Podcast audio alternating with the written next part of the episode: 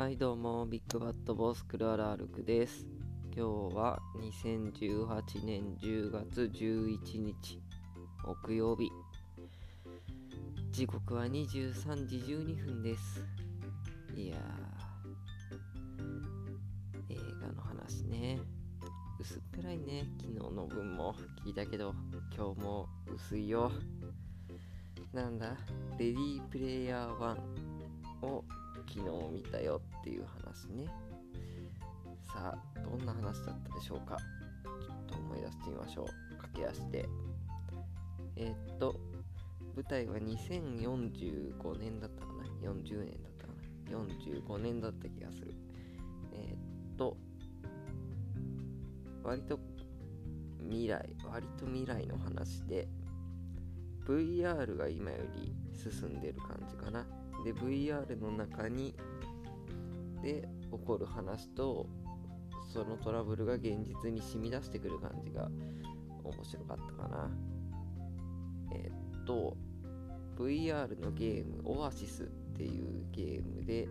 開発者の人が死んだ時に、えー、ワンピースみたいに、えー、このオアシスというゲームの中にまあ3ピースだね。3つの鍵を隠してあるみたいなことを言ってでそれを手に入れたら、えー、このオアシスの、えー、運営する権利やらなんやらを全てお前らにやろうっていうことを開発者が言ってそれを探すのに奮闘する主人公とライバルたち。そしてその主人公たちを妨害するライバルとの、ー、ゲーム内そして現実世界での争いを描いた映画かな。面白かったね。あネタバレありで喋ってきます。おせいか言うの。えー、っと全然事前情報なしっていうのは嘘か、えー、ゲームの中の話で、えー、日本のキャラクターとか、えー、アメコミのキャラクターがいっぱい出てくるよっていうのを聞いてたんで、えー、まあそれぐらいしか情報がない中で見せたら好きな俳優さんサイモン・ペックが出てたんでもうちょっと良かったなって思ったのとあとは何だろうなその開発者のなんだ、ー、人となりみたいなのがゲームを解く鍵になっていてその主人公の好きだ主人公じゃねえ開発者の好きなゲームがゴールデンアイでっていうのを聞いてああ中学生の時に友達ん家で集まってみんなでゴールデンアイやったなチョップ縛りとかでっていう懐かしい場面がちょいちょい出てくるんでその辺もね一応題材としては1980年代のカルチャーをメインで扱ってるんですけどだからもしかしたらこのゴールデンアイって俺が言ってるゴールデンアイとはまた違うのかな。俺の64のゴールデンアイのことをゴールデンアイって他にもあんのかそこまでねちょっとゲーム好きだけどうんゲームの歩くウィキペディアとかじゃないんで。もしかしたらその辺の誤認があるかもしれないけどさすがに映画の中で出てきたあたりとかになると名前は知ってるけど触れたことはないなっていう感じなんでその辺はね結構最後の方鍵になるけどああこういうのもあったんだなっていう感じで。まあなのでノスタルジーに浸れる部分とえー、ちょっと上の世代の人はこういうのやってたんだなっていうのといろいろ感じるような映画でしたね、まあ、気になるところが、まあ、あるっちゃある。え、ー、とゲームの中の世界なんで、えー、仲間たちも基本リアルで会ったことがない人たち。でその中でえっ、ー、とゲームの中で女の子と出会ってで恋に落ちるんですけどまあその仲間たちからはいやあいつはゲームのアバターは女だけどもしかしたらリアルであったら、えー、ニートのデブ親父かもしんねえからそんなやめとけよって言われてるけど実際会ってみたら顔にあざがあって可愛い子だったんですけど顔にあざがあるから自信がないから会えない。違うな。会ったらがっかりするわよって言われたのをそんなことないよって言って実際会ってもそんなことないよ。綺麗だよって言うけどその主人公のなんだ自分は拒否られない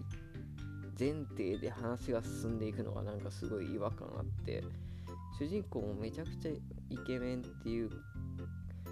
やっぱ序盤はオタクザ・オタクみたいな感じでまあ見慣れてるなからなのかその試練に立ち試練に立ち向かっていく過程でちょっと顔がシュッとしていくのかその辺ちょっと1回しか見てないんであれだけど中盤になってくるとはちょっとかっこよくなかっこいいなって思うけど序盤はもろ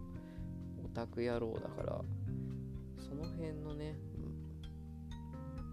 うん、なんだなんでこいつは自分にそんな自信があるんだろうっていう。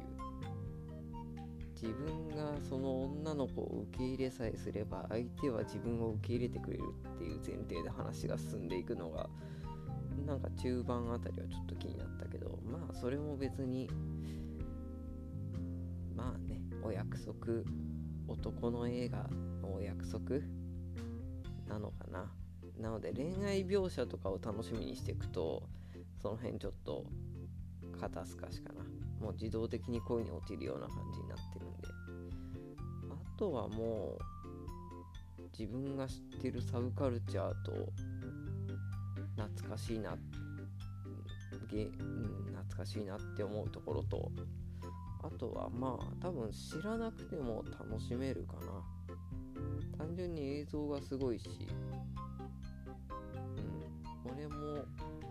見ててあこれジュラシック・パークかとか。ああ言って言っていいのか？シャイニングシャイニングを見てるかどうかで結構変わるかもしれないな。シャイニングは見てるんで。っていうかその開発者のやつが初デートにシャイニングを選ぶっていうセンスどうなんだっていうのがあるけど。でもやっぱシャイニングのあの双子が出てくるところとかおおってちょっと鳥肌立った感じだったかな。あれどうやってんのかね。合成なのかな。すごいすごいなと思った。シャイニングも一回見たいなって思ったけど。シャイニング投げんだよな。結構前に見たから記憶もあやふやだしこんな場面あったかなっていうのもその辺はゲームオリジナル要素が加えられてるわよみたいなセリフがあったからどこまでもろシャイニングでどこまであの映画オリジナルなのかもう一回シャイニング見たいなっていう。シャイニングで覚えてんのジャック・ニコルソンが斧持ってドア破るとこと双子が手ある手つないで歩いてるとこと、えー、子供が三輪三輪車かあれ車のなんか、うんくうん、車のおもちゃみたいなのに乗って廊下をくるくるくるくる回ってる場面ぐらいしか覚えてねえなあとは序盤のなんだ車であそこのペンションコテージホテルまで行くところか。あと最後の方の雪のメロンとかか。シャイニングが見たくなる映画だ。うん。レディープレイヤー1はシャイニングを見たくなる。シャイニングおすすめ。シャイニング見ましょう。でレディープレイヤー1見よう。まあどっちでもいいけど。どっちからでもいいけど。なのでレディープレイヤー1割と終わりも爽やかな感じなので、えー、その日一日楽しく行きたい場合はレディープレイヤー1かなでちょっとしっとりしたいなっていう時は昨日言った探偵は BAR にいる3かな。ちょっと探偵は BAR にいる3を見て、 one, two の内容をほぼ覚えてねえなと思って、さっきまで探偵はバーニール1を見てたんですけど、1もやっぱ面白かったんで、じゃあみんなも探偵はバーニール3見て、レディープレイヤー1見て、探偵はバーニールを見ましょう。じゃあ、えー、またそのうち明日もやるかな。起きてたらやるわ。はい、じゃあおやすみ。バイバイ。